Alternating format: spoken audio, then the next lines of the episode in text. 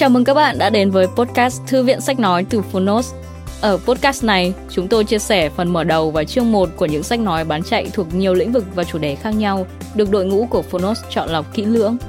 Mong là thông qua podcast, các bạn sẽ tìm thấy những quyển sách phù hợp cho bản thân, kiến thức hữu ích cũng như những nguồn cảm hứng cho đời sống tinh thần và sự nghiệp. Podcast Thư viện sách nói được phát sóng đều đặn hàng ngày. Mời các bạn cùng đón nghe. Và nếu yêu thích nội dung này, hãy tải ngay ứng dụng âm thanh số và sách nói có bản quyền Phonos để nghe trọn vẹn cuốn sách. Ngoài ra, Phonos còn sở hữu hàng ngàn nội dung hấp dẫn khác như tóm tắt sách, ebook, thiền, chuyện thiếu nhi, chuyện ngủ, nhạc chủ đề, vân vân. Còn bây giờ, hãy cùng lắng nghe chương 1 của cuốn sách hôm nay nhé.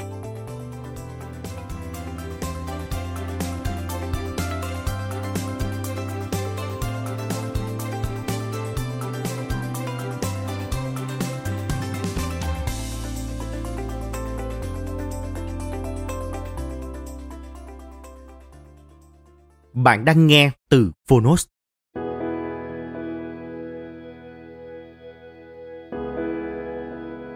Từ truyện Tôi chọn sống Luôn có một ngày mai cho những ai bước tiếp Tác giả Nguyễn Chánh Tín Độc quyền tại Phonos Phiên bản sách nói được chuyển thể từ sách in theo hợp tác bản quyền giữa Phonos với tác giả Nguyễn Chánh Tính.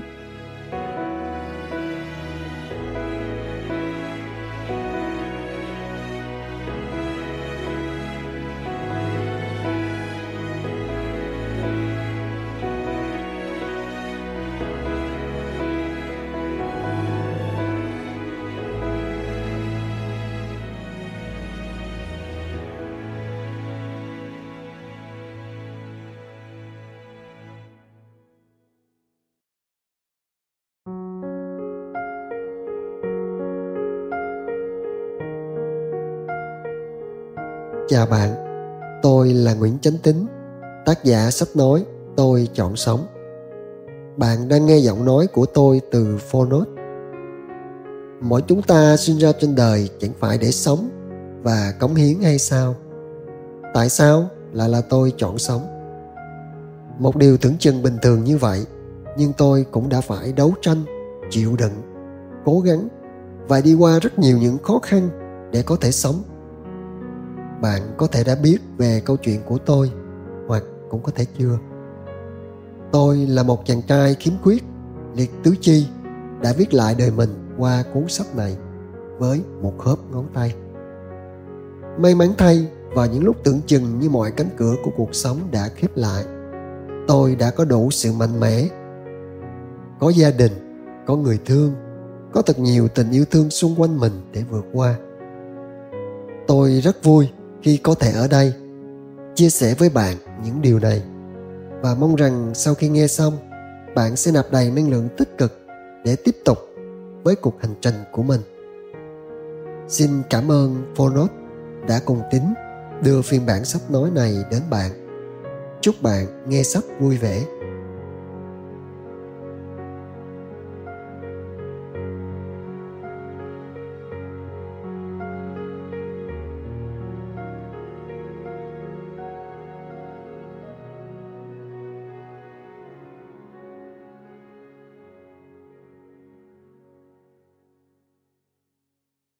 Tôi viết ra câu chuyện của mình là để mọi người hiểu hơn về tôi, về những gì tôi đã trải qua. Tôi muốn đâu đó có những số phận như tôi. Xin hãy cứ lạc quan và tạo cho mình một cơ hội được sống tiếp, sống tốt. Tôi không muốn mọi người thương hại, cũng không muốn mọi người tung hô. Tôi chỉ muốn truyền một chút động lực cho cuộc sống này, thêm màu sắc bằng chính câu chuyện của mình. Nguyễn chánh tính Mời bạn xem lời giới thiệu và trích một số cảm nhận của bạn đọc được đính kèm trên ứng dụng. Từ Bạch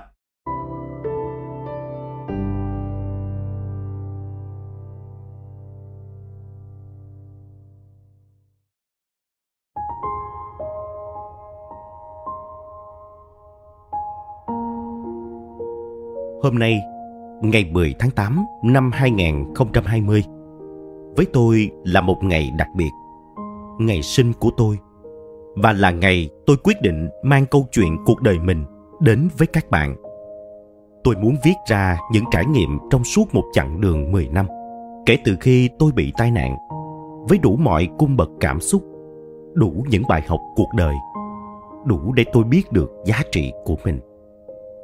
Tôi đã từng là một thanh niên năng động.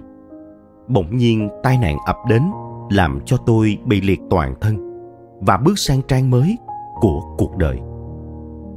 Ngay trong giây phút bắt đầu viết cuốn sách này, tôi vẫn đang sống trên một thân thể tật nguyện tôi không thể cầm bút để viết, mà sẽ gõ bằng chính ngón tay dị tật của mình trên chiếc máy tính bảng được gắn trước mặt.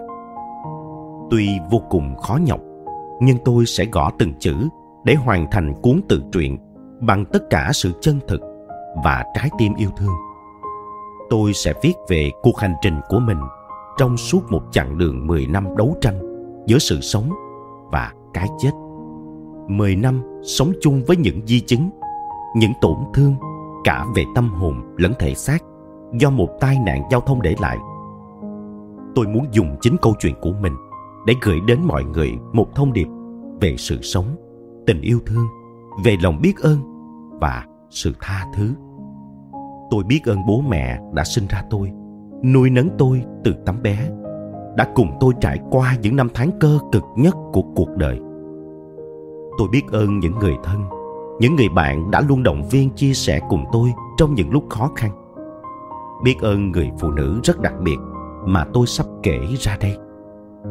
Biết ơn cô ruby, người thầy đã mở ra cho tôi một cánh cửa để tôi bước ra và đi tìm cuộc sống ý nghĩa hơn biết ơn chị thanh đỗ.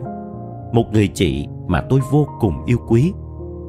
Biết ơn tuệ an đã gieo duyên để tôi biết đến life coach biết ơn anh tuấn, chị anna, chị nhật linh là những người đã giúp đỡ tôi trong những ngày đầu trở lại sài gòn.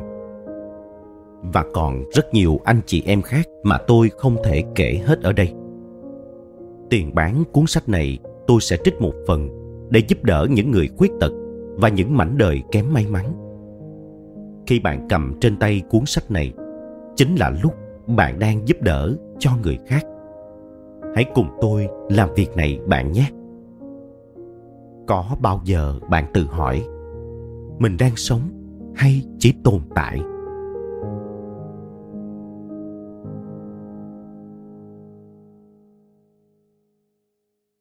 Chương 1 Tuổi thơ nhọc nhằn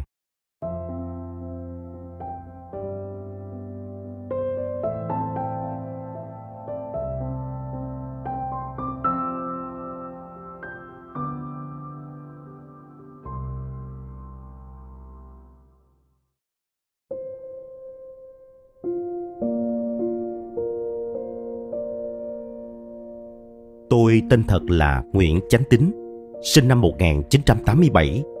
Quê tôi ở xã Tam Quan, huyện Hoài Nhơn, tỉnh Bình Định, là xứ dừa, được nhà thơ Phạm Hổ giới thiệu trong bài thơ Quê em nổi tiếng. Em sinh ở Tam Quan, giữa miền Nam ruột thịt. Quê em dù xa tích, em vẫn nhớ vẫn thương.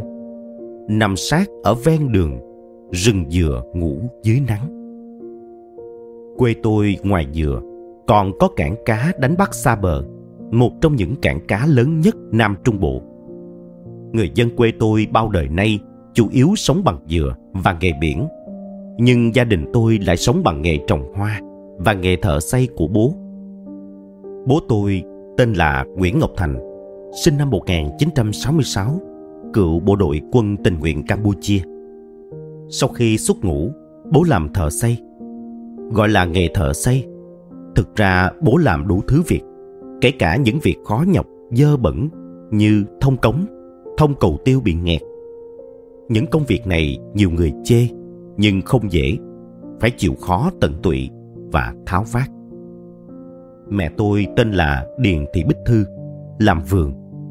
Nhà tôi có khoảng 500 mét vuông đất, trồng các loại hoa như cúc, vạn thọ, lây ơn mỗi khi được ngắm những bông hoa khoe sắc tôi cảm thấy thích thú vô cùng nhà tôi có hai anh em em gái tôi tên nguyễn thị ly na nhỏ hơn tôi 2 tuổi. Nghề thợ xây của bố khó nhọc, công việc không ổn định, thu nhập không cao. Nghề trồng hoa thu nhập cũng thấp, nhưng gia đình tôi luôn êm ấm hạnh phúc. Bố mẹ luôn động viên anh em tôi gắn học tập để sau này không vất vả như bố mẹ. Thuở nhỏ, gia đình khó khăn, nên tôi đã sớm được trải nghiệm rất nhiều công việc. Từ khi học lớp 2, tôi đã thay mẹ chăm em gái và phụ nấu ăn khi mẹ không có nhà. Năm lên 11 tuổi, nhà bắt đầu trồng hoa, nên tôi phụ gia đình buôn bán hoa. Mới tí tuổi đầu, tôi đã phải làm cả những công việc của người lớn, nhưng tôi thấy rất vui. Hình ảnh một cậu bé bưng rổ hoa bán ở khắp chợ đã không còn xa lạ với mọi người dân quê tôi. Bán xong hoa, tôi lấy tiền đó đi chợ. Vì thế những bữa ăn của gia đình, có rau, có cá hay không, là nhờ vào hôm đó tôi bán đắt hay ế. Những kỳ nghỉ hè, thay vì được đi chơi, đi học hè như các bạn đồng trang lứa, tôi phải phụ giúp bán hàng cho cậu ở Gia Lai, cách Bình Định khoảng 400 cây số. Thời đó, cứ mỗi mùa hè, từ năm lớp 6 đến lớp 9, tôi đều có mặt ở cổng chợ lớn Pleiku, Gia Lai, phục vụ quán nước nhỏ. Hình ảnh cậu bé gầy đen, đội cái nón Coca-Cola bưng nước, cà phê đi khắp các sạp trong và ngoài cổng chợ, đã quen thuộc với người dân phố núi. Lúc bấy giờ, cậu bận làm việc ở cơ quan nhà nước. Mợ thì đang học đại học tại chức, nên quán nước không ai trông. Mà đó lại là nguồn thu nhập chính của gia đình cậu. Vì thế, tôi bỗng nhiên được giữ trọng trách làm ông chủ nhỏ khi cậu mợ vắng nhà. Khi tôi vào cấp 3, với sức vóc của thanh niên mới lớn, tranh thủ thời gian nghỉ học, tôi đi phụ xe, phụ hồ, đi bốc hàng cho các xe chở vật liệu xây dựng. Tôi đã tháo vát trong nhiều công việc. Những mùa hè tôi kiếm được tiền nhiều nhất. Tôi dùng số tiền đó để mua sách vở, may quần áo, sửa lại chiếc xe đạp cũ từ thời Pháp do ông ngoại để lại cho cậu, rồi cậu để lại cho tôi. Tôi còn nhớ có những hôm đi bốc gạch từ trên xe xuống cho khách mua xây nhà. Bốc xong, mấy ngón tay của tôi cũng bị chảy máu. Đến lớp tôi không cầm nổi bút để viết. Khi bạn tôi được bố mẹ chu cấp đủ thứ điều kiện tốt nhất để chăm chú vào việc học, thì tôi làm phụ với bố mẹ và tự lo cho mình một số thứ. Và tôi thấy rất hạnh phúc khi sử dụng những đồng tiền do tự tay mình làm ra. Tôi vui và luôn tự hào về điều đó. Cũng chính nhờ cái tính chịu khó của mình mà các cô chú ở xóm ai cũng quý mến tôi. Từ nhỏ tôi rất thích hát và tôi còn có ước mơ sau này sẽ làm ca sĩ. Thực sự tôi hát không hay, nhưng ở cái tuổi mơ mộng thì cứ mơ thôi. Tôi được cái tính năng nổ, thích kết bạn với mọi người, nên trong lớp học ai tôi cũng làm bạn được. Thời học sinh của tôi cũng nghịch ngợm, nhưng không đua đòi theo đám bạn từ khi tôi tự mình làm ra tiền tôi hiểu được giá trị của tiền và tôi không bao giờ xài tiền hoang phí mặc dù gia đình khó khăn, nhưng tôi vẫn được đến trường như bao bạn bè khác. Tuổi thơ có chút cực nhọc, nhưng tôi chưa bao giờ để sự cực nhọc ấy ảnh hưởng đến sự phát triển của mình. Tôi để ngoài tai những lời chê bai của bạn bè về gia đình nghèo. Tôi không so sánh mình với bất cứ ai và cũng chưa bao giờ tự ti về hoàn cảnh của mình. Thay vào đó, tôi sống vui vẻ, tích cực. Tôi thấy rất tự hào về gia đình. Tôi tự hào về bố đã được nhà nước việt nam và campuchia tặng bốn huân chương vì đã có thành tích trong quân đội. Tôi yêu mẹ và em gái của mình. Tuổi thơ tôi như thế là đủ để tôi tự tin bước vào đời.